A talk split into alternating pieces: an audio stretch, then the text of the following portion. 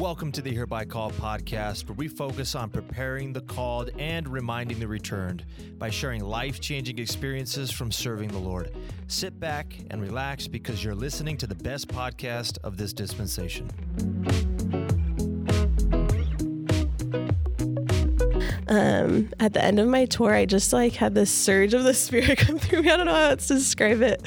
Um, but I just, I, I told them, I don't know what your beliefs are, if you even believe in a God, but I just want to tell you all that, you know, we do have a God and He's our Heavenly Father. And whatever you want to know or whatever you need he's there for you guys. And and a lot of them really connected with that and and thanked me after. And i thought oh that was kind of bold of me. I can't believe i did that.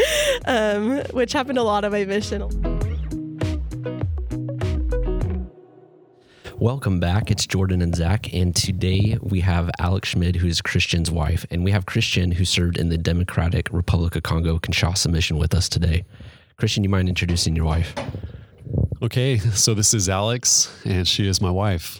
and, uh, Nice. hi uh, we kind of, we kind, I kind of talked about her on my on my podcast. Um, we met at high school.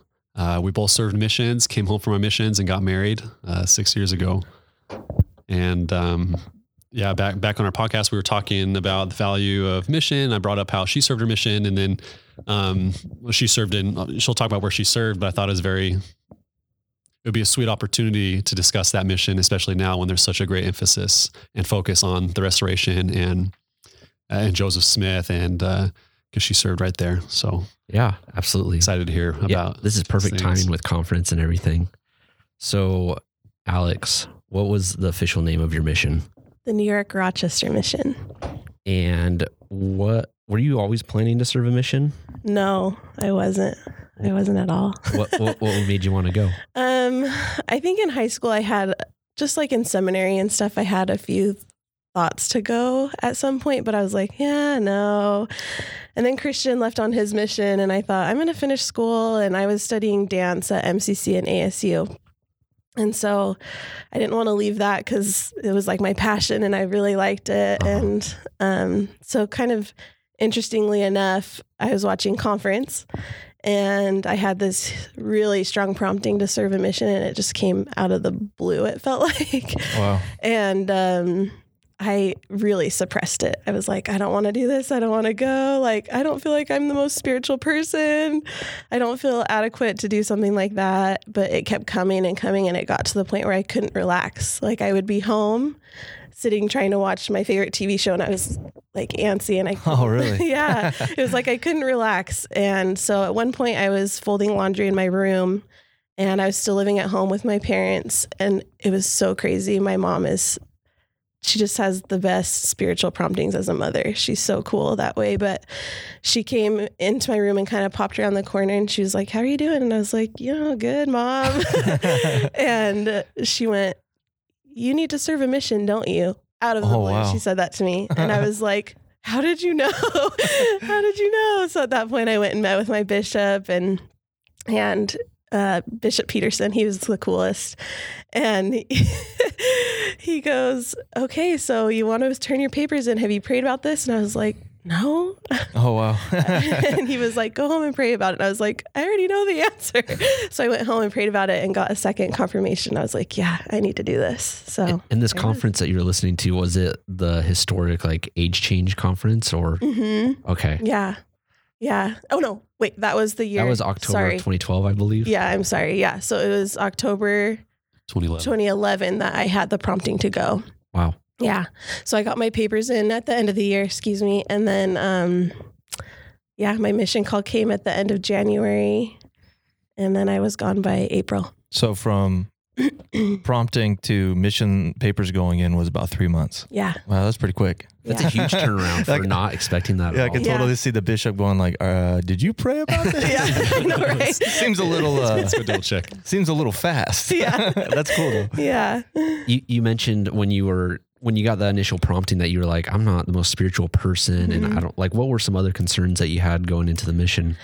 Um, I hate to admit it, I was not the best scripture reader. I've never loved reading. I don't know if it's because I just am really active type person, so sitting down to like read is hard for me. And I was worried about that because I knew as missionaries, you study a lot. Uh-huh. And luckily for me, I grew to love studies and I love to read. And I thought that was so crazy that I could change something my whole life. I hated reading as a kid. I just wasn't very good at it and didn't like it. And so I wasn't the best scripture reader because I would just get distracted and didn't really get a whole lot out of it. And so I am so grateful for my mission because it helped me learn how to get personal revelation from the scriptures and to love the scriptures. So, That's, yeah. that's awesome. And I don't think that's a unique concern. I don't know if anyone, as a missionary, you study for like an hour the scriptures Mhm. straight. You can't start off that way. Like it starts like you get like five good minutes. Yeah. You, like, it's like a muscle you build up, but it's like it's old English. Like it's hard, and you're like, what are they talking about? Like what's going on? Yeah. I don't know. I just feel like before the mission I I was a good person. I was doing good things. Um, but I could have been better and and so I always joke with people and I say I feel like Heavenly Father sent me on my mission to kind of whip me into shape to be a better version of myself. So that's why I'm grateful for it. Yeah.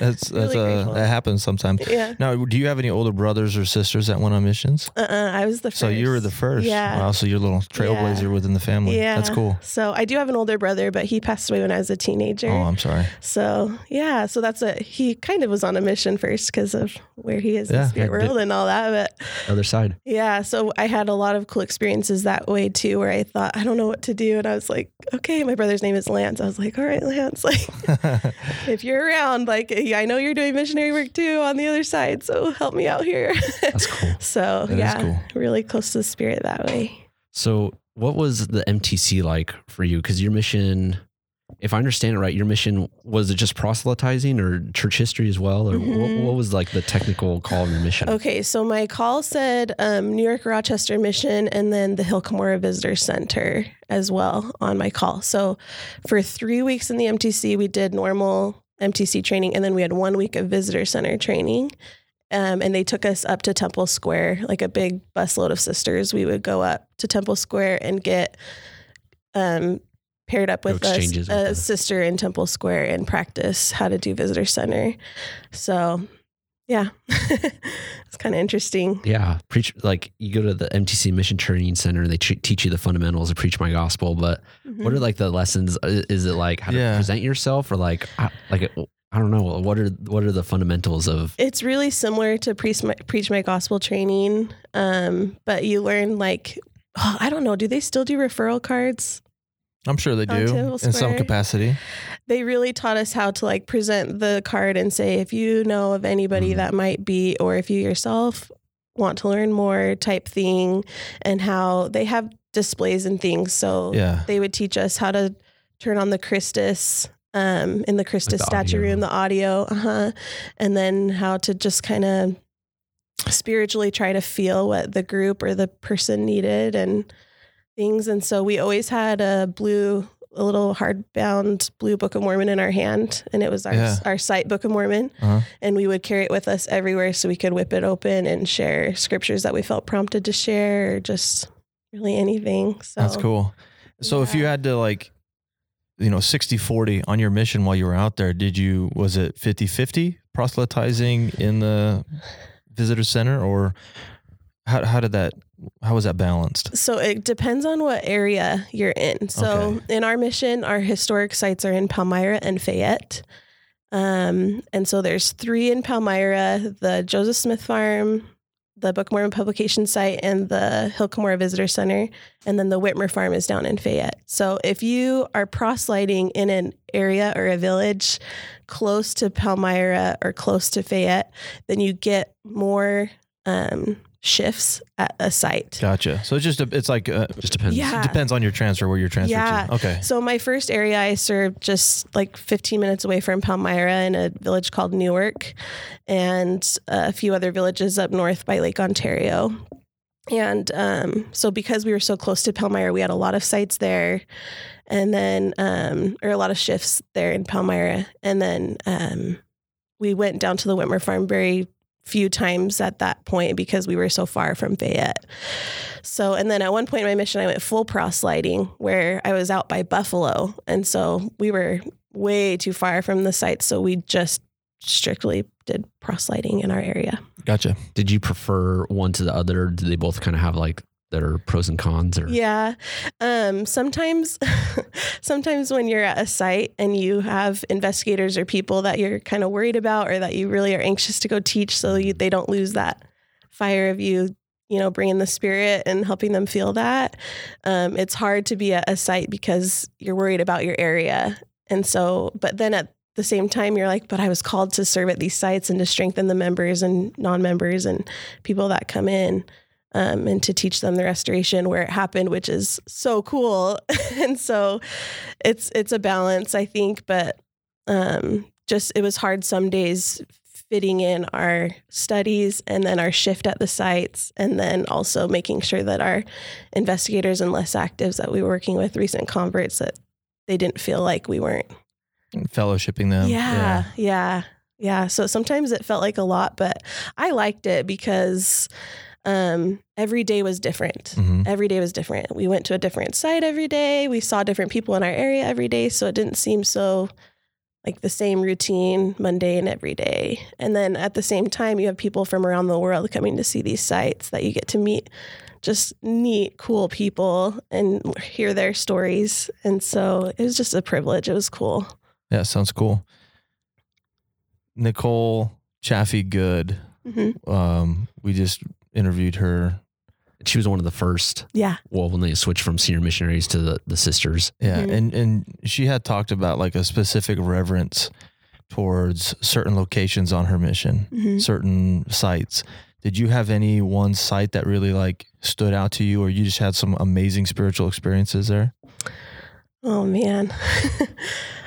I love all the sites so much. I think oddly enough, a lot of my most spiritual tours happened at the Book of Mormon publication site at the Grandin Printing Press, Hmm. which seems strange. And that's like a a teeny tiny building, right? It's tiny. It's like eight by eight or something it's like that. Yeah. tiny. It's so small. And the, what the church has done is they've basically built a building around the original building. Oh wow. yeah. So like you go inside of the the door and you see like a brick wall and a opening to like a bookshop. Huh. And so it's really cool the way that they've done it and preserved it. So what And what so- made that area so special to you? Oh, I don't know. I think just thinking about um just all the work that was put into to the Book of Mormon and on my mission I had this thought of like okay, Nephi and all the you know the prophets making these plates to like etch into them what they need to and how long and hard that must have been and then then I would think about like Mormon and him trying to read all of that stuff and try and figure out Like, what let's would summarize what, Yeah, what's like, good, what's not. what's or- the most important what do the the people in the future need to read in this you know book and then moroni guarding it with his life and trying to figure out where to bury it so that later it could be brought forth and then all the things that joseph went through and the persecution and even just when he went to go get the plates from the hill Cumorah, he had Emma with him and then he thought, "Oh, I need to hide the like he was nervous." You just the story is so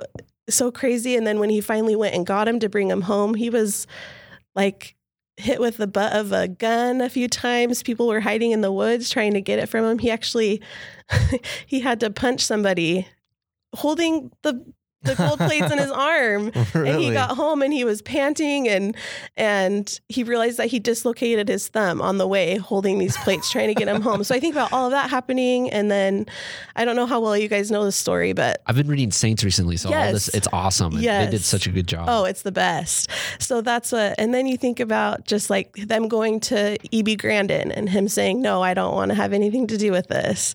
And so they went to rochester and other places to find a printing press and it just Wow. didn't feel right so they went back to eb grandin and eb grandin said yes the second time which is a miracle and then martin harris had to mortgage his farm to pay for Yeah. it and then all those workers in that tiny tiny hot room trying to um There's a fly attacking Alex's Yeah. face right now. She's doing a Sorry. great job fighting it. anyway and then just like thinking about all those men working 12 hours a day for how long to get this book printed it just made me so emotional to think all like through all time like how much work was put into making sure we had this book And Mhm. so every family that would come in, I'd be like, Are you reading it? Because do you realize how many people worked so hard to make sure we have it today? And um, so, yeah, it would just get me really emotional thinking about all of that. Yeah, that's awesome to think, and it kind of hit me this last general conference because I they I can't remember who talked about it, but they had talked about the mortgaging the farm to Mhm.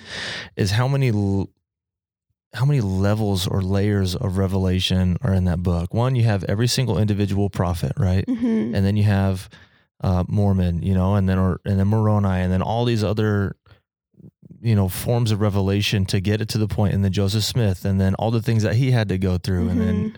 to, to yeah to have it right here in front of us and in our hands and and just like you said are you reading it so many people yeah. so many lives you know Yeah. were put at risk uh, just for this little book Yeah. It's an awesome book. Yeah, it is.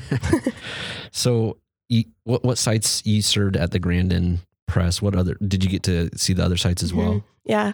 So I served at the Joseph Smith farm and that one was really cool too. I think um I loved the Sacred Grove, but as a sister, you you take your tours and you take them to the log home where the Smiths first lived, and then you take them down Stafford Road to the frame home and teach them about what happened there. And then there is the barn and the Cooper shop also. But after you show them those structures, you don't physically go with the groups to the Sacred Grove. You just kind of send them out on their own and tell them to, you know, pray and do whatever they want to have their Sacred Grove experience. that's awesome So we didn't get to go in the Sacred Grove like all the time, which you would think we could, but we were so busy doing tours all the time that so the the times that we did get to go to the Sacred Grove are really really special. And my mission president let us the first day he let us be alone in the grove by ourselves for a while our first day of the mission and the last day of your mission which was cool to Oh, kind of have like a like a little check-in with heavenly father at the beginning and the end which was cool. Um, and then after the tour um, tours that we would take uh, by the barn in the cooper shop and you send everyone to do The their Sacred- sacred grove Mhm. and um, you would have to walk all the way back up Stafford Road to the Welcome Center, is what we called it. And I loved that part of the tour, just feeling like just you and your companion, and Yeah, just feeling the peace that that the site had. I don't know. It just just walking up and being out in nature and looking, you know, to your left and seeing the sacred grove, and then you would look to your right and see the Palmyra Temple through the trees. It was just so so cool. i got a couple quick questions are these original buildings or are they like kind of rest, restored or Uh-huh. Okay, so the log home is a replica on the same um, Plot of land. Yeah, same Yeah. foundation. So, uh, what the church did is they um, they went in and they found where that foundation was, and they did a a dig, archaeological dig, and they found artifacts and things like that um, that led them to know that that's where the Smiths log home was. Wow. And so they rebuilt that there, same shape, size, everything there. And so my mission president, he was so cool. He would say, um, you know, this house isn't the original house, but it's the original airspace. And so when you would go up in the upstairs of that teeny log home um, where Angel Moroni appeared to Joseph i just got Smith, goosebumps yeah.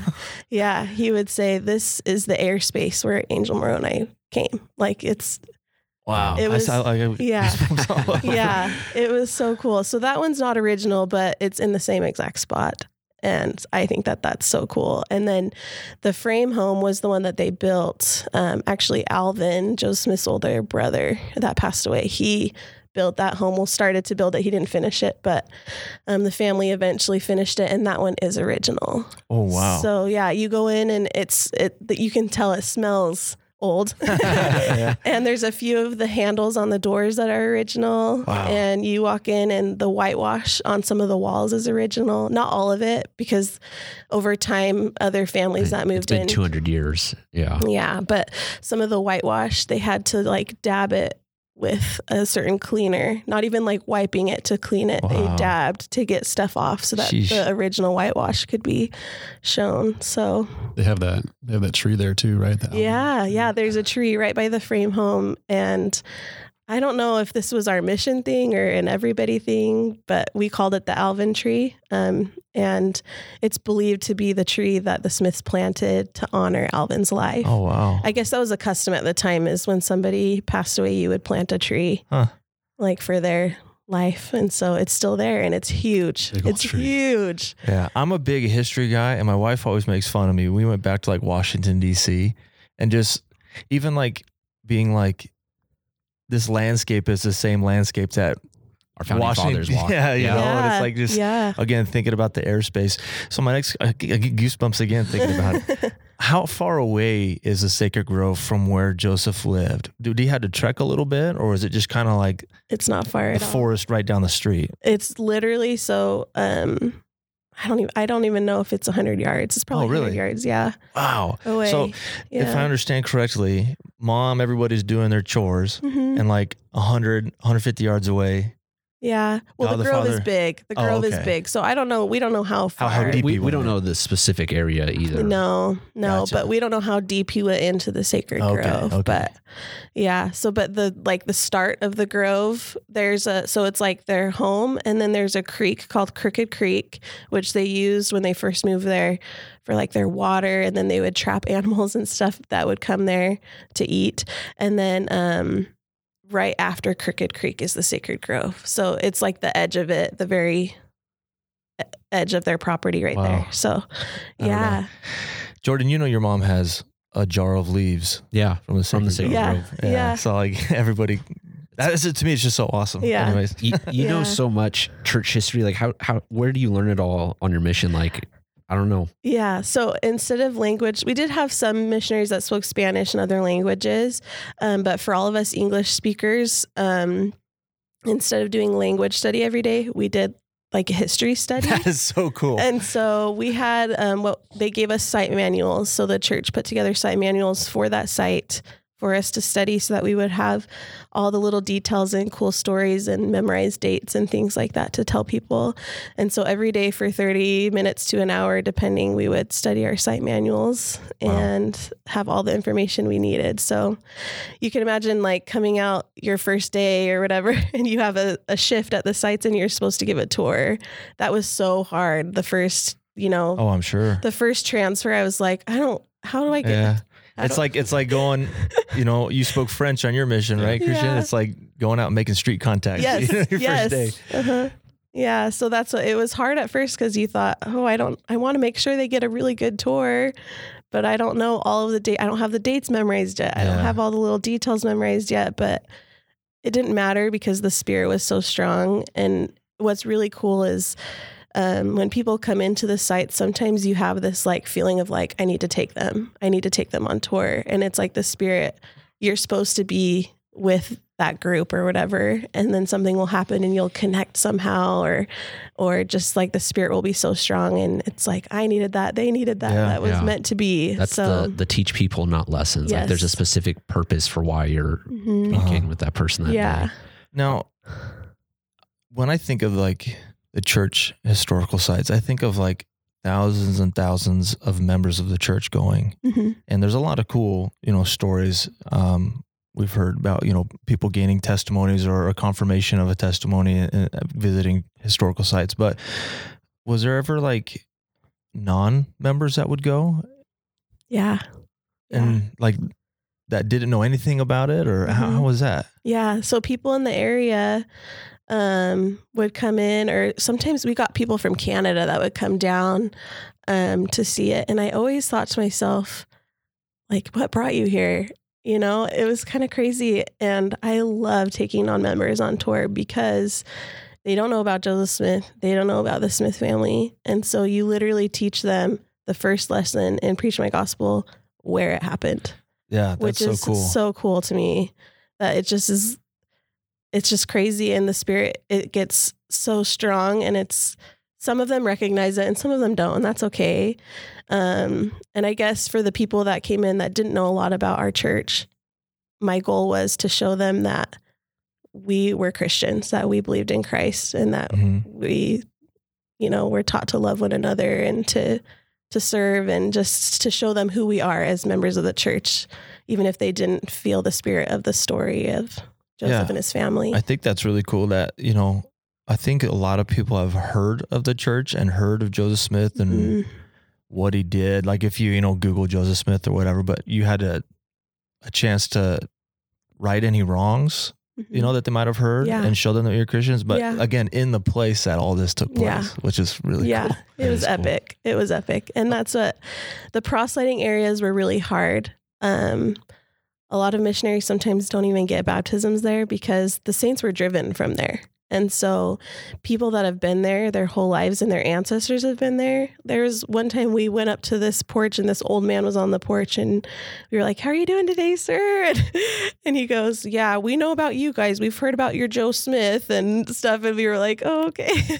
and so, you get rejected a lot because people think they know. Yeah, yeah. It's like the But- Lamanites, like this built-in tradition. That, like, Yes. We know why we hate them, but Exactly. We're just yeah, that's listen to exactly what I'm getting at. Yeah. And so, but the one really awesome thing was the Hill Cumorah pageant would kind of bring the community together because the church would invite um, different vendors and people to cook food, and the um, Rotary Club and the Lions Club in the community would come and help with it. So it was a huge economy booster.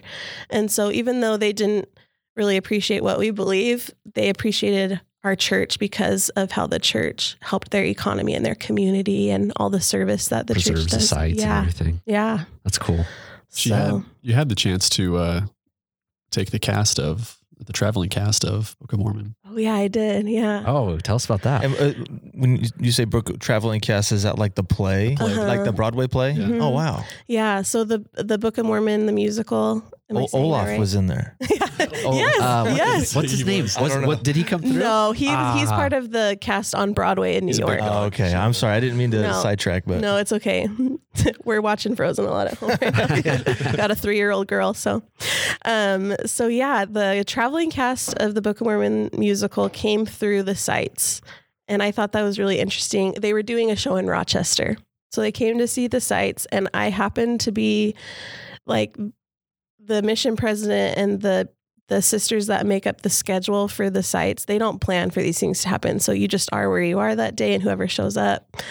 And so um, i happened to be at the book mormon publication site that day. And so i got to take them on tour and teach them about um, how the book of mormon was printed and published and sold and that and all that and and it was such a cool experience and just coming from a performing background as a dancer, it was fun talking to them about kind of their jobs and stuff. So I really kind of connected with these people. And um, at the end of my tour, I just like had this surge of the spirit come through me. I don't know how else to describe it. Um, but I just, I, I told them, I'm trying to remember what I said. I think I said something to the point of, I don't know what your beliefs are, if you even believe in a God, but I just want to tell you all that, you know, we do have a God and He's our Heavenly Father. And whatever you want to know or whatever you need, He's there for you guys. And and a lot of them really connected with that and and thanked me after. And I thought, oh, that was kind of bold of me. I can't believe I did that. Um, which happened a lot of my mission, a lot of those bold moments where you're like, wow, why did that come out of me? But that was supposed to happen. And and I guess afterwards we um we missionaries that served at the sites had a site meeting once a week where we would have like a training or a fireside um, just to get more knowledge about the sites so that we could give good tours. And at our site meeting, our mission president told us that a lot of them after commented how they felt kind of bad that they were making fun. Yeah, I was gonna and say like Uh-huh. because their musical is all about mocking Yes. the church. there's a basically. certain Yeah. level of irreverence. Yes. And so they did their show in Rochester that night. Um, and then they talked to one of the missionaries and um, told us, wow, like now that we're like holding these like replica Book of Mormons in our hands and kind of Wow. teasing about it, we feel kind of bad. And I guess one person referred himself to the missionaries. So, and a few people decided to take a Book of Mormon and wanted to read it out of that cast, Wow. which was cool. That was so cool. I was on my mission at the same time that that was happening, and it was the weirdest thing as a missionary to be like, people are, are like, "Is that your play? Is that?" Yeah. so you have to kind of understand like what's going on. But the way the church spun it, and that they started, the church started doing all these advertisements right Mhm. In Broadway, right next to like where the play was. And Like you, you saw the musical, and now read the book, and it led to so many baptisms. Like it was a Really? huge, yeah, it was a huge, like, like Yeah. Satan can try media and it still worked out Yeah. in our favor. So Yeah. I know we don't use the term like Mormon anymore, but back on my mission, we called it the Mormon moment because Yeah. it was just huge and everyone was talking about it. And then on top of it, Mitt Romney was running for president. And so it was like Oh yeah. there was so much attention. And that's when we were handing out Mormon.org cards all the time. Uh-huh. And yeah, just cool. So, and then on top of it, they started on Mormon.org, you could chat with a missionary. So at the sites, if we weren't taking a tour and it was like a slower day, we would log in to Mormon.org and anybody that logged in to ask missionaries a question or chat, we were on the other end teaching them Nice. on the computer. So I always wondered who that was. yeah, it's the sisters at the at the visitor centers. That's awesome. Yeah. So as as you're at the sites, I know the church has other missionaries that aren't proselytizing that are not not even missionaries, like senior couples that help to Mhm. preserve the sites and whatnot. Were there any missionaries or, or volunteers that stuck out to you that maybe taught you a lesson at the sites? So we were so lucky. We had so many senior couples in our mission that we got to engage with on a daily basis, and they were a hoot. They were so They're the best. they were so fun and so funny and taught us so many things and we were just really lucky that way um, but oddly enough i think the person that taught me a lot um, his name is robert parrott bob parrott and um, he is the keeper of the sacred grove in the Hill Cumorah forest and um, he is not a baptized member of the church Really? no Huh. President Hinckley hired him. Um, let's see, he had been doing it for uh, around 15 years, I think, on my mission. So it's been 20 something years that he's been taking care of the Grove. And he would take the sisters on a Grove tour and he would talk to us about um, the trees and the way things grow and like if something is breaking and how he can fix it and just things like that. I don't remember all the details. And then he would um, kind of turn it into a spiritual lesson. And Bob has the strongest faith I've ever like witnessed. He is so cool, and he talks about the Smith family like just the way he talks about them in such reverence and respect um, is the coolest thing. And he knows that Heavenly Father and Jesus Christ appeared to Joseph Smith there. He believes everything. And so why he's not baptized, I don't know. I think a lot of missionaries have tried to get him baptized, but um yeah, he's just he taught me so much just you know about the grove and the history of the grove and how at one point the church like cleared everything and made it kind of like a park where it was like grass and just the big trees were there and and so what Bob did was he basically was hired to take the grove back to what it would look like when the Smiths were there. And it's just beautiful. So, That's interesting that he's not baptized. yeah. Yeah. We'll get you one day, Bob. I know. I was gonna say it's gonna be like a like a, a parade or something. I know. everybody's gonna everybody's gonna go back. the Book of Mormon Yeah. cast will come out. And Yeah. Yeah. No, he's the coolest guy. I've I felt, you know, just privileged to be his friend and to learn from him. Yeah, and I think it's it's also important to note that like throughout your life, not only on your mission, you learn so much from people that aren't necessarily of our faith, but Mhm. believe in Heavenly Father, believe in God. There's so much to learn from how other people respect their Heavenly Father and and have a belief in Him. And you know, that Jordan always says Team Jesus, you know. So- Yeah. Yeah. yeah. Always. On to Jesus. So story about that. Um, my companion and I were driving in the snow, and um, it was really getting hard to see. And there's a branch from a tree that had fallen from a tree. Well, we didn't see it till like last minute, and so she kind of tried to overcorrect. And I, Arizona kid, I don't drive, You so don't drive I don't know. Yeah, our we were driving a minivan too, which was really epic. We just looked so Those were cool. nice. Yeah. Those were the best mission vehicles. Yeah. People make fun of them. No, No. the minivan's sweet. automatic doors. Yeah. It was great. So, anyways, we ended up in a ditch in the snow, Oh. like sideways in our van oh almost. gosh. like we weren't completely flat sideways, but like at a diagonal. And um, so we called the senior couple that um, we were by a Seneca Lake, which is where the girls' camp is there for all of the areas for the church. So there's a senior couple that takes care of that girls' camp. So we called them and we were like, we're stuck in a ditch. So their names are the Breinholtz. So the Breinholtz drive down and he gets out this chain and a rope and Sister Breinholt like jumps in the ditch and starts digging the, the snow out of the ditch. They were a rock stars. These are like the coolest senior couple in their probably late 60s, early 70s. And they were just like digging the snow and trying to get the van out. And this man drove by in his car and he was like, let me help you. And so he started helping us. And we were so scared, which seems kind of silly because we were just sitting in a car, like in a Tilted. snowbank, pretty much. Yeah. Tilted though. And so somehow the van got out unscathed. It was still a perfect, beautiful van. And and this sweet guy, his name is Phil. we all were so like happy that we got the van out that we all just started hugging and you're not supposed to hug as missionaries. and Phil hugged us and he was so happy to help us. And so um, we invited him to dinner at the Breinholtz house um, at the girls' camp by the lake. And he lived in the area and we found out that they were um, evangelical. Uh-huh. Yeah, yeah. Evangelical priests or um yeah, so they um him and his wife were both priests in the evangelical something Yeah. church. Anyways, we learned so much from them and they were not interested in our, you know, being taught by us by any means, but we learned so much from them and they were our dear friends after that happened. And so we would take them cinnamon rolls sometimes or just, you know, stop pop by and say hey and and so when I was getting transferred, I was like, we got to go to Phil and Polly's house. I need to get a picture with them. That's awesome. because they were our friends. And so I just loved that we could connect on that, that we were believers in Christ. And and so it was cool to be friends with them. Yeah, I think sometimes there's like this stigma that it's almost like they're you're on a, a different team, right? And you're like rivals and Mhm. stuff like that. But in reality, it's like once you get to know these people and know how much they love and respect their heavenly Father, it's like you know what? Yeah, you have to build off the common beliefs. Yeah, yeah. I agree. Um, so besides Phil, and we've talked a lot about your work at the sites. Were there any investigators that you're able to work with that y- you connected with? Ugh.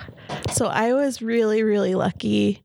Um, I got to work with two uh, YSA girls that they weren't members yet, but um, they had just graduated from high school. Um, the first one, her name is Lindsay, and um, she was just the coolest. And I really connected with her because she kind of she grew up dancing like me, and her dad took her out hunting like I did, and and things like that. And so her and I really connected.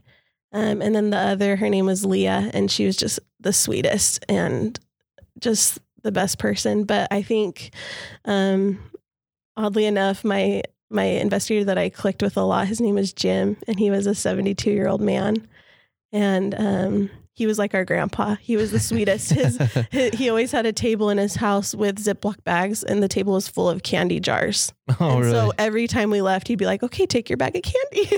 he was so nice. grandpa. Yeah, he was the coolest, sweetest man, and um, he he just cracked me up all the time. We were always laughing because he didn't like to get emotional. So when the spirit would get really strong when we were teaching him, he would like crack a joke somehow so- to stop. Start like coffee. Yeah, to stop himself from crying. Oh. And at first that bothered me, and I was like, "Come on, Jim, just feel it, just let it go." And but he just that wasn't his personality. He was just a crack up. He made us laugh so much, and um, yeah, that's what he just he told us. I want to finish reading the Book of Mormon before I get baptized, and then he ended up finishing it way before because he would stay up late reading it and stuff, and nice. yeah, he was just like our little grandpa. At one point, we went to go visit him and teach him a, one of his new recent convert lessons. Uh-huh. And um, we showed up on the porch, and he brings out little ice cream sundaes in like legit, like glass, tall glass jars with like a cherry on top. he was just the best, best guy. Spent like a half hour scooping it Yeah. up slowly. Yeah, yeah, he was just so fun. and he ended up getting baptized. Yeah, yeah, Was he from that area? yeah. What? So Yeah. he he grew up hearing about the church his whole life, or Um, I'm trying to think if he grew up in New York. He had family in Indiana, so I don't know. I can't remember where he's from, but he had lived there for a really long time. So yeah, he like knew about it, and I guess how I didn't contact him I I was transferred in and started teaching him Uh-huh. after he was already learning, and um, he was contacted at a Taco Bell, and I guess they were Missionaries are there quite yeah, a bit. yeah. And so he he turned he was in line in front of the sisters at the time and he turned around cuz the line was kind of long and he was like, "Man, this place is just gourmet. That's why we're all waiting here in this long old line." and so it was just like a funny joke that Jim would crack and the sister started talking to him and he decided that he wanted to learn more. So, yeah. Taco Bell converts. Yeah. It's a beautiful thing. the best. You never know. So the Hill Cumorah pageant, this is the last year they're doing it. Yeah. Did you ever get the opportunity to participate in that? Uh-huh. So I was really lucky. The timing of me getting out on the mission, every summer they need um, six sisters to train the cast on how to do missionary work in the audience. We called it the bowl because at the Hill Cumorah, it's a really steep, steep hill, and then it kind of like goes out into like a bowl shaped field. And that's where the audience Mhm. is sitting. Yeah. And so what we do is we have these PowerPoint presentations and we do role plays and all the things with the cast to kind of teach them how to go out and talk to people and ask them if they want to learn more type thing. And so the six sister missionaries, it's usually you have to be there for two summers. So I got there in April. So I was there for two summers. And so my trainer and I were both cast trainers. And then there were two other companionships, and that was the six of us. And so we were so, so lucky. We got to eat dinner with the cast. We got to train them, obviously. And then we saw some of their rehearsals. We got to see when they arrive at the Hill Cumorah, the like staff there and the pageant presidency, they don't know who's going to play Abinadi, Jesus Christ. Um, Oh wow. King, you know, no, they don't know anybody. They don't know who anybody's going to be at that point. So we got to sit and watch them do the casting process where they have like swords and props and they're teaching them how to sword fight so they can see who's going to be the Nephites and Lamanites. And the Lamanites get spears and the Nephites get swords. And it, it was, it was just really cool. And then they have like a dancing section where they, And you must have loved that. I loved it. I loved it. It was so, I mean, I wanted to get up and dance with them, but And correct me if I'm wrong. Those are you called to serve in that capacity, or do you, is there like an audition process um, for the actual pageant? Well, you, you said it was two summers. uh-huh. And so because Yeah. your mission's 18 months, like that would exclude some people and Yeah. include others. Mhm. So Yeah. it's kind of a timing So thing. out of the sisters that come out in the spring, they need three new ones because there's three old ones that served the Gotcha. previous year. Yeah. Because in my ward growing up, there was a, a gal that got called and she sang or something in it. And I, I remember thinking like that was Yeah. the weirdest thing. She served there, but I thought she was called to serve to sing. Oh, yeah. I I, don't don't know. know. I don't know.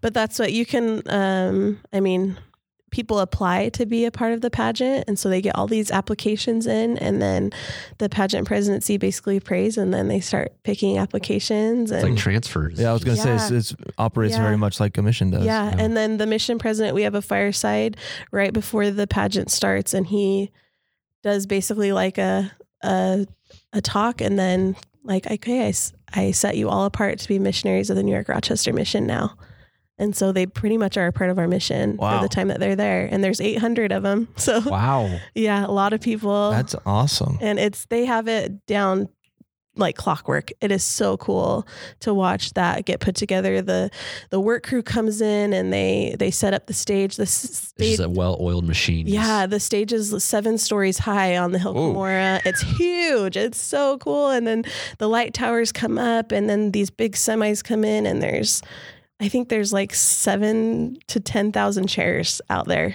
that they set up the chairs, and the cast does it all. And so Wow. it's just like a well-oiled machine that just goes. It's so cool. And what are your feelings or thoughts on why they might be stopping it? Do you know why they're stopping it? I don't, and I think it's. Because we're heartbroken. I'm really I want to sad. go. Yeah, me too. I'm really sad about it. Um, what I wonder is how the community feels about it there because it is such a huge like people come in from all over the world to see it, and so with all the tourism that happens there in Palmyra, it boosts their economy. yeah, was, And so, um, yeah, I don't know. I don't know. I'm sad about it. I don't know why. It honestly, it's a lot of work. It's Yeah. a lot of work. Yeah, I don't sis- know if it's kind of a hardship. Might be really stressful for Sister- the community too. Chaffee had said, you know, one, it's hard, and two, it's hard on like the actual mountain or It is, whatever. yeah. Yeah. Mhm. So Yeah. maybe the church efforts are better. I didn't think about that, but that could be true. Yeah, too. Yeah. Mhm. Maybe they should I just move that. it a little bit. Keep it going. but Yeah. Just recreate it. Yeah. Yeah. It was, it's a cool setting because it's literally on the Hill Cumorah. Mhm. So you're sitting there watching this pageant and just you have this big old Hill Cumorah right behind it. You have the the monument right up there and everything. It looks really cool. At the end, you like just like the Mesa pageant where you have Christ go up. You Okay. have, Uh, that's that was a really cool thing. We had the opportunity to go like a year or two after we were married. We visited her mission. We're trying. She was, we were trying to get her to go this summer because it's the last Yeah. one, but the whole world is shut down. So we're hoping that still will happen. Yeah. Oh yeah, it could be canceled Yeah. I don't know. if- I don't know Yeah, if they're going to do it or not. Yeah, and I just I just pulled up a picture of the actual pageant, and there's like thousands and thousands of people. You said there's eight thousand chairs. Is that what we Mhm. said? Yeah. So during one show, there's eight thousand, Seven to ten thousand. Yeah. I seven to don't, ten thousand I'm people. trying to remember. That's a lot of people. Yeah. a ton. Yes. Do you have Peop- to like? I'm looking at it. Do you have to like use binoculars and stuff? No. Okay, It's- it's maybe it's like- just the way this picture's Maybe I, taken. I probably would. But Yeah. No. like the- If you sit, if you like sit, it's at the opera. yeah. If you sit in the back, um, because it, it, it kind of goes back up, right? Mhm. Okay, so it's Yeah. almost like a natural auditorium. yes, Okay, exactly. Yeah. maybe it's just the way this picture's taken. I'm just like, this is Yeah. huge, and I'm looking at the cast too on the stage, hmm and it looks like there's 200 people Yeah. on the stage. That Yeah. scene is nuts when when they're all fighting. Yeah. Like people falling off of like platforms and getting Yeah. thrown, like No spears are way. It's legit. and it is fires so. coming out of They it. have- Really? Nuts, Yeah. they have like padding down there, but you can't see it. Michael Bay. falling down. Yeah, Michael Bay's directing it. Yeah. That's exactly. I'll be Lamanite three that Bay falls. Two there. stories.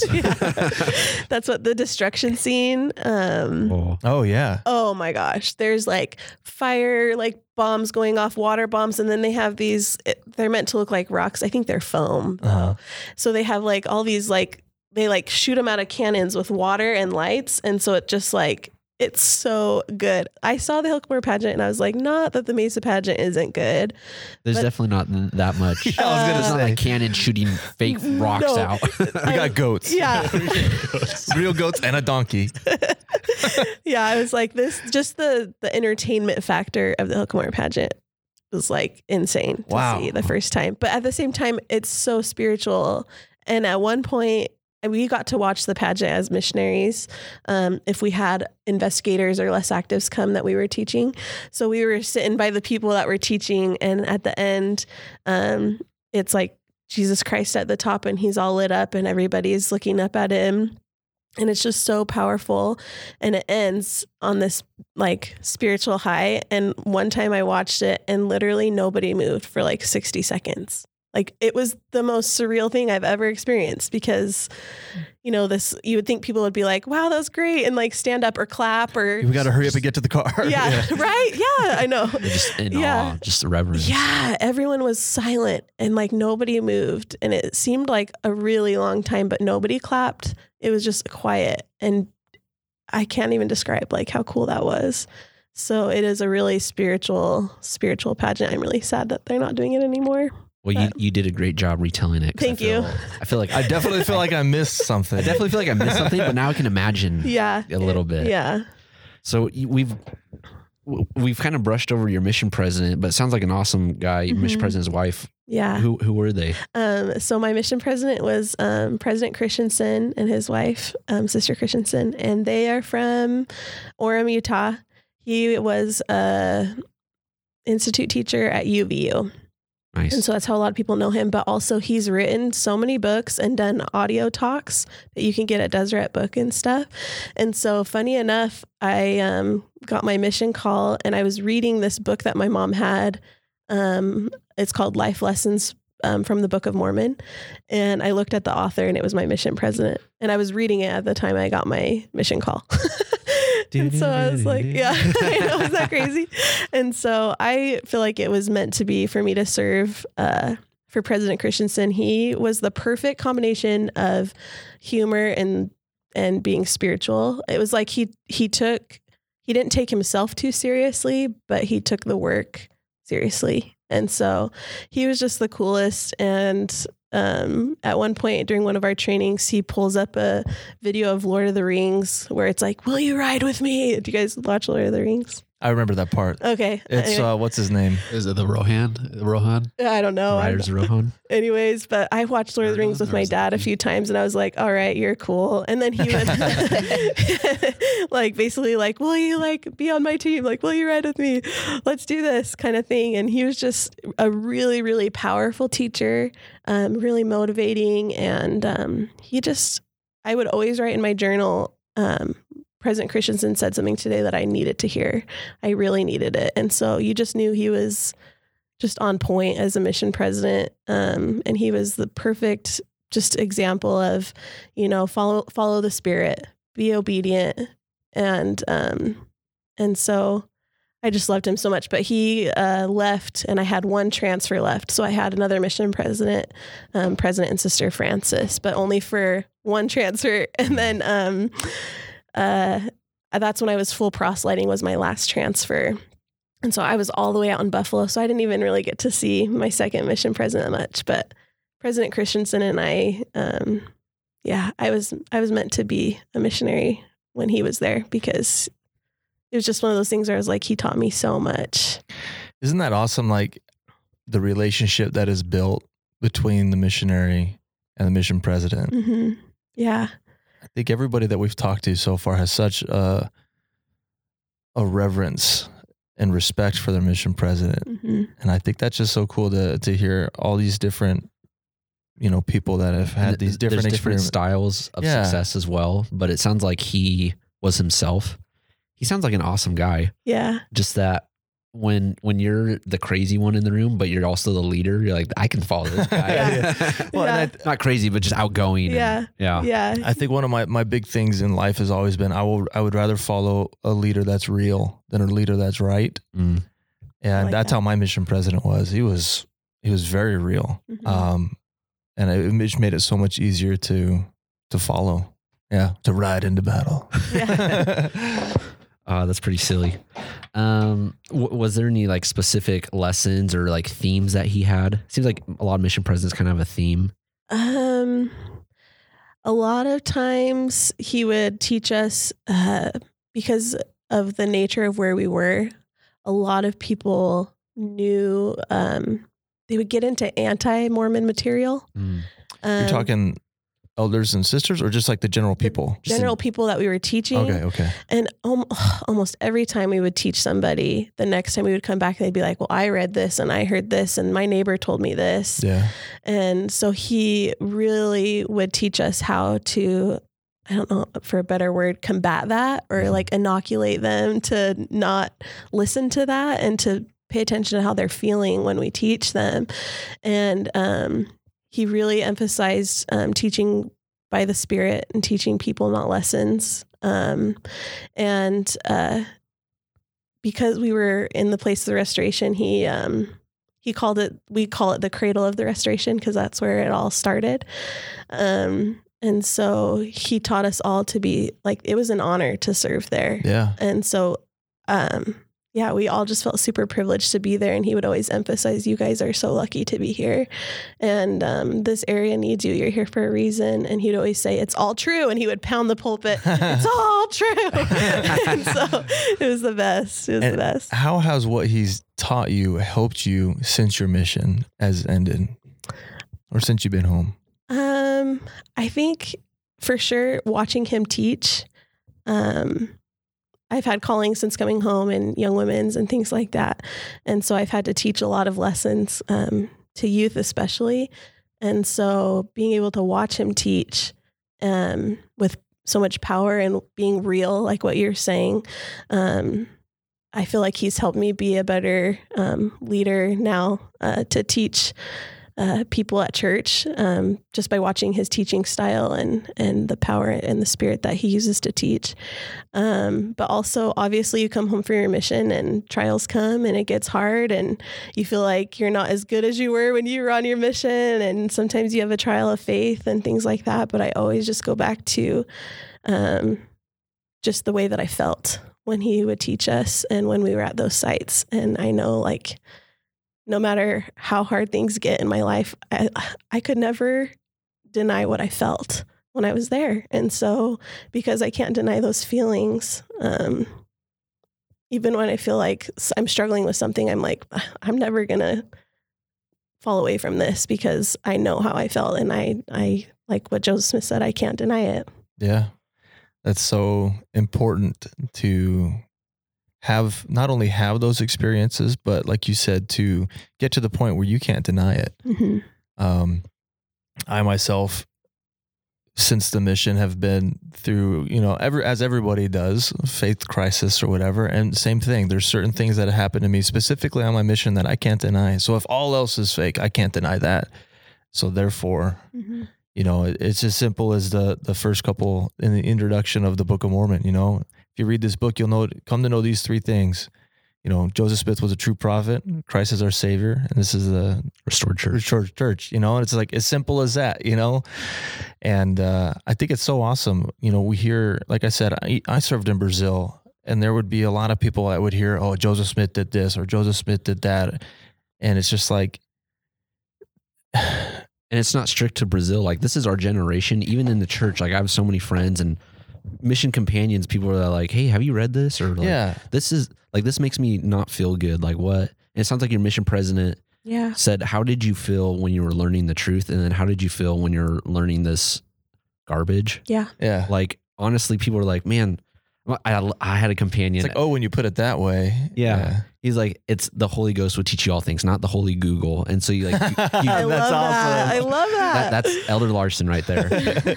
you, you Google something and you're like, man, like now I don't know how I feel about my testimony. I feel dark. It's like, does God give you those feelings? no. Does the truth feel bad? No. So like, therefore, that can't be good. Like that can't be Mhm. right. Yeah. Now this is a, this might be a, a dumb question, but it might be fitting. Was there a certain so we know the difference between faith and like knowledge, right? So was there a certain like knowledge, like absolute knowledge that came from just serving where you did and and again being in the same airspace? It was like that faith was removed and it became knowledge. Like this this is it. Like I think a little bit. Yeah. yeah. A little bit. I um oddly enough, uh that wasn't the first time I'd been to those sites. Oh, okay. So you went like as a kid? Yeah. So my mom saved money for 10 years. Every month she would put away money so she could take us kids to um, those, like on a church history trip.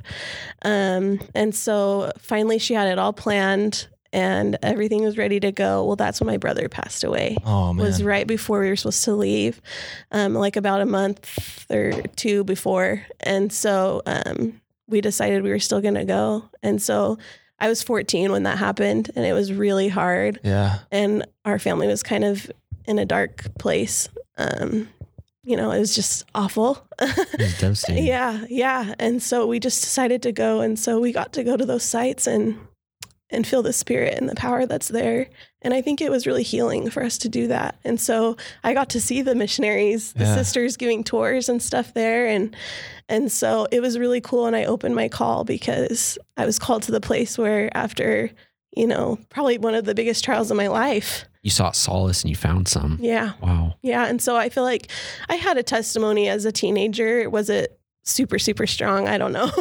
um, but I did have a testimony. And so the fact that we went to that place after that huge tragedy in our family and felt peace there and a sense of family unity there, and that I got to get called back to do that same thing for other families that would come was really, really special. And so it's just, it's special to me for a lot of reasons because I served there, but then also because it was a place of healing and, and peace for my family.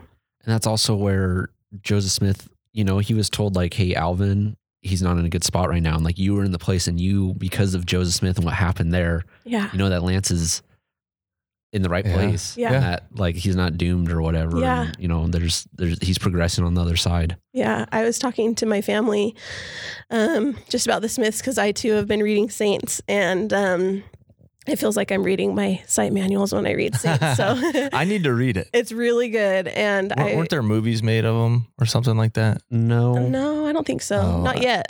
I- That'd be cool on if they came out with some. Yeah. I didn't mean to sidetrack. No, you're yeah, fine. maybe I don't know. I remember So on my Saints is like produced by the church. okay. I know.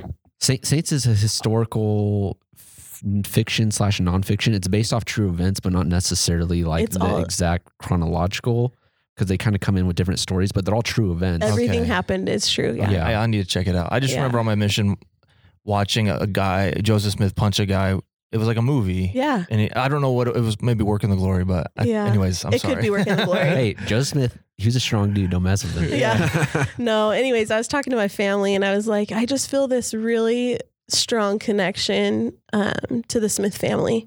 And like, I know it's about Joseph Smith and that he was the prophet of the restoration, but it was a family effort. Like, you hear Yeah. all the stories, and it was their whole family that jumped in and helped him and supported him without even seeing the gold plates. Like, you know, and eventually some of them did see him, which is awesome, and they became the witnesses. Um, and so that I, I- I just I get emotional thinking about their family and being in their homes, and um, yeah, I just I feel this connection to them because of Alvin passing away, and so I feel this connection to Joseph Smith sometimes, and I'm like, man, like he knows what that's like, and and just um, yeah, it was just really cool. At one point in my mission, Bob took us upstairs in the frame home, and if you've ever, you know, if you've heard of the frame home, you can't go upstairs. There's a staircase, but it's like locked off. Nobody can Mhm. go up there. It's not That's the home that Alvin was helping to build. that he was building, yeah. And so Bob took us up there um, to show us the upstairs, and there's like a, a paint handprint. And they don't know if it's uh, one of the Smith children or if it's Lucy's because Lucy was a really small woman. Um, but there's like a handprint that's one of theirs up there, and it's all like like they dipped it in paint and kind of. yeah, I don't know how I don't know how it happened, but Huh. anyways, and the windows up there are the original windows. And so at one point I was up there and Bob was teaching us about, you know, this the framework of the frame home and how Alvin did it and how for that time period how hard it would have been to build it that way. Um and just frame that way. It was so cool to learn from Bob those things, but I was standing in front of one of the original windows and looking out at the Alvin tree. And Oh, wow. yeah, and I just like put my hand on that window and I was like, they were here. Like, and I just felt really connected to them and their family. And I still feel that today too, just being where they were for so long and, and just feeling their spirit there. Yeah. It's beautiful family. And one thing that I learned about Joseph Smith was Lucy would go pray in the sacred grove or like when she wanted to pray and like get revelation, Yeah. she would she would go out. And so that's where he learned like this is where I'm gonna this is where I can expect to find an answer. So Yeah. there's just so much intertwined of their faith and their efforts. I also think like we're all parents here. How when Joseph came back, how they were so like okay, like oh, I've had a I vision. believe you. Okay, Yeah. cool. Like, and you know what's interesting is, and I think about that all the time. I have two daughters and one boy on the way, right? And so it's like, if if one of them had a spiritual experience and came to me, how would I react? And it was funny. My my my four year old, she's hyper social, right? Mhm. on Monday, she comes to me and goes, Dad, I said a prayer and Heavenly Father told me the coronavirus is gone. Can I invite a friend over? Oh my gosh. so and I'm like, well, and I heard her say the prayer and everything. And so I'm like sitting there like, what do I do? You know, like, how do I respond? sweetie, that's great. You know, but like, but again, going back to Joseph Smith and then and his family, that they were just like, Joseph, we believe you. And Alvin, again, I'm thinking about to the the videos in the Prophet of the Restoration as he's dying says, do everything you can.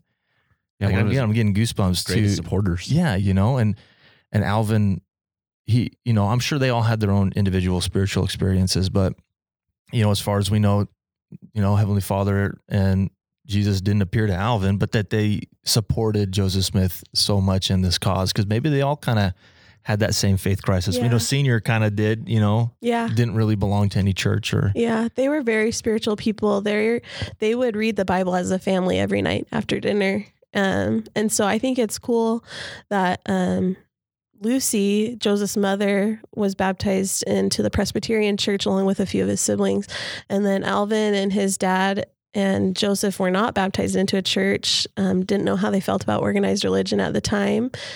Um, and so their family was split that way, where half of them were headed to church every Sunday and half of them were not. But at the same time, they all got together and they read the Bible and prayed as a family every night. And I think that that's really cool. Um, that even though some of them I mean, it was a confusing time. Like, Yeah. I, I don't blame them. All the different preachers and different doctrines being thrown out there and things Yeah. like that. That would be so confusing. And so I just think about um, Joseph's upbringing and the fact that he was born into a family that was very spiritual and had a strong faith in God.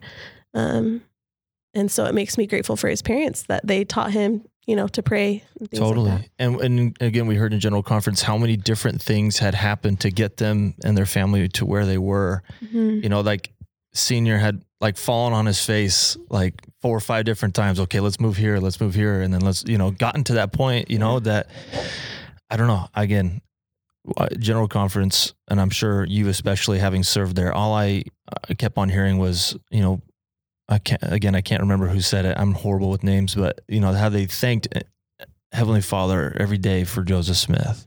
Yeah. And again, just how many different things had to, Stars align. yeah, you know, to make it. it work. And that we're so blessed to have what we have today. And And the good thing is with the story is it gets so like all the pieces aligning that you either have to accept it or you Yeah. have to say. And I think it's good for you a- a- as a member to say like this is crazy and it's hard to believe, so I have to pray about this to figure it out. yeah, Yeah. and it's and it's important to talk about the as, as as a kid. You always learn, oh, Joseph Smith um, said a prayer. Heavenly Father and Jesus Christ appeared to him. He went to Hill Cumorah and got the place. But there's so much more. So much between every single one of those. You those are all facts, but Yeah, you everything know? in between. Yeah. Yeah. that and so it's like yeah when when when a faith crisis happens and you look at well what did heaven did heavenly father and jesus christ really appear to joseph smith but then when you get to know the entire picture and all these different moving parts and again how a senior had to move all over the place to get their family to where they were and then it's just amazing you know and it's like like jordan said it's like okay everything's kind of lining up you know Yeah. he's laying it up for the dunk Yeah. So, anyways, that's what I just um the Smith family. I mean, Joseph Senior. He found a an article in a newspaper, New Fertile Land in New York, and everything Yeah. was falling to pieces where they were at. And he was like, "All right." And so it's like pack your bags by small and simple things, I guess. and then how they ended up on the land that's what is it, three miles to the Hill Cumorah? Really, Yeah. like it's just it's just amazing how like Heavenly Father they were totally in His hands and Yeah. that they followed the Spirit and did their best. And I'm sure they didn't feel like that all the time because none of us do, and Oh, they, yeah. they're real people just like us. But just by those little little tiny things that they were doing, Mhm. they brought about this miracle Yeah, to I, I just think it's so awesome. yeah. yeah, it's cool. And I think we have those little miracles, but maybe we don't write them down as much. Mhm. But then, like when you're on your mission, you write down every little thing. You're like, man, like I was so guided as a missionary, and Mhm. I think life's like that if we'll just take a step back and notice it. Yeah. That's why I um I've been reading my mission journals just cuz I kind of wanted to to put myself back in like Alex at that time of her life, you know, just Yeah. to to re- and and so many entries in my journals are I we went to this place and they weren't there and I was so frustrated because I thought I was following the spirit, but then nobody was there. But then all of a sudden they pull up in their car and they've been gone out of town for two months and we were there when they got home. Or this person we couldn't find them. We didn't they were never home and the bishop wanted us to reach out to them and we could never find them. Well, we're sitting teaching a lesson in a park and they come and walk by and hey, my name's Jamie. The Jamie we've been looking for. Yeah. You know? And so it's like Heavenly Father's like, here, you've been looking for this person. Why don't we just plop them down in front of you? Because Yeah. you can't find them at home. Here, well, you know, it was just, it's cool to read through your mission journals and realize even when you didn't think you were following the Spirit or the, that the Lord was leading you, He really was. He really was. Yeah, sometimes being led is like going into Laban's house and he's like, I'm going to kill you. Like, this isn't right, right? Yeah, like, I don't, or like, yeah, or Nephi going back. I don't know why it didn't work the first three times. We offered him everything we have. Uh, what am I doing? yeah, Yeah. yeah. So, kind of wrapping up, what what advice would you give to a missionary that got their call to your mission? um, I would say soak up every moment you can, especially um, being in those sacred places, um, and to know what an honor and a privilege it is to be a missionary there and to protect that story, um, and to defend the Smith family. It's great advice. Yeah. It is. And one thing we've always asked um, is if if you feel comfortable, would you bear your testimony? Yeah. Ooh, been a little bit. Um, now I wish I had a cool language to speak, but It's all good. Um, okay. I um I I want to bear my testimony. I I know that the gospel of Jesus Christ is true. I know that Joseph Smith was called as a prophet. Um, I know that Heavenly Father and Jesus Christ appeared to him in the sacred grove. Sorry.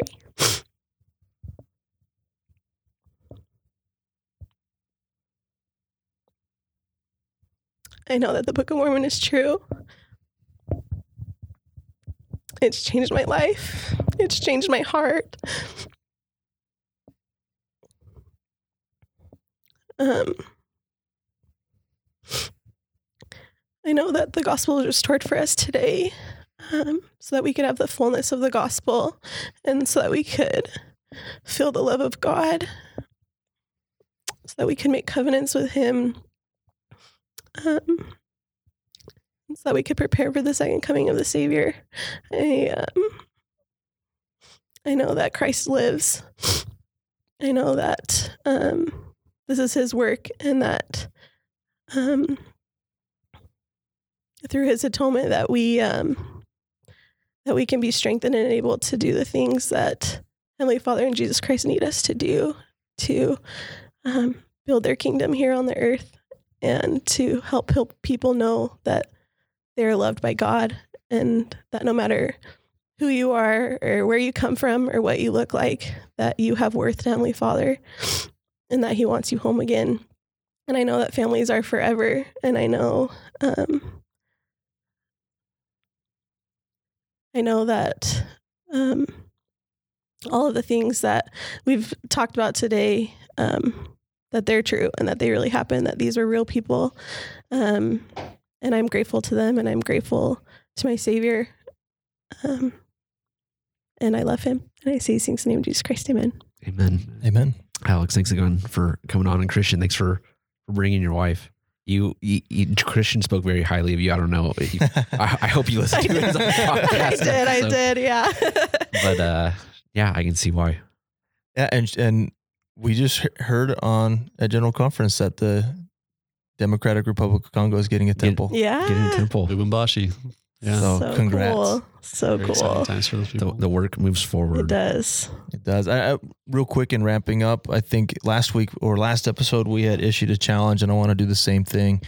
And this one's going to be a little bit different. Um, one, al- always if you if you want to share this episode with with somebody that you think would benefit from it, go right ahead. Um, you can find it on iTunes or SoundCloud, um, Spotify, and on our website www.herebycalled.com. But also, I think one thing that is, is kind of hit me recently, I, I think it's and we've heard it in the last general conference really study the restoration. Come to know it in its fullness. I mean we we just heard the the new proclamation. Study that. It's a Mm. new scripture. You know what i'm saying? Yeah. I, I i feel like i need to go back and reread it. And so well, those are my challenges for everybody Those are great challenges. Again, herebycalled.com. We're on uh, Facebook, Instagram. Follow us to see what we're doing, what we're posting, and we'll we'll post this on Sunday. yeah thanks guys Thanks.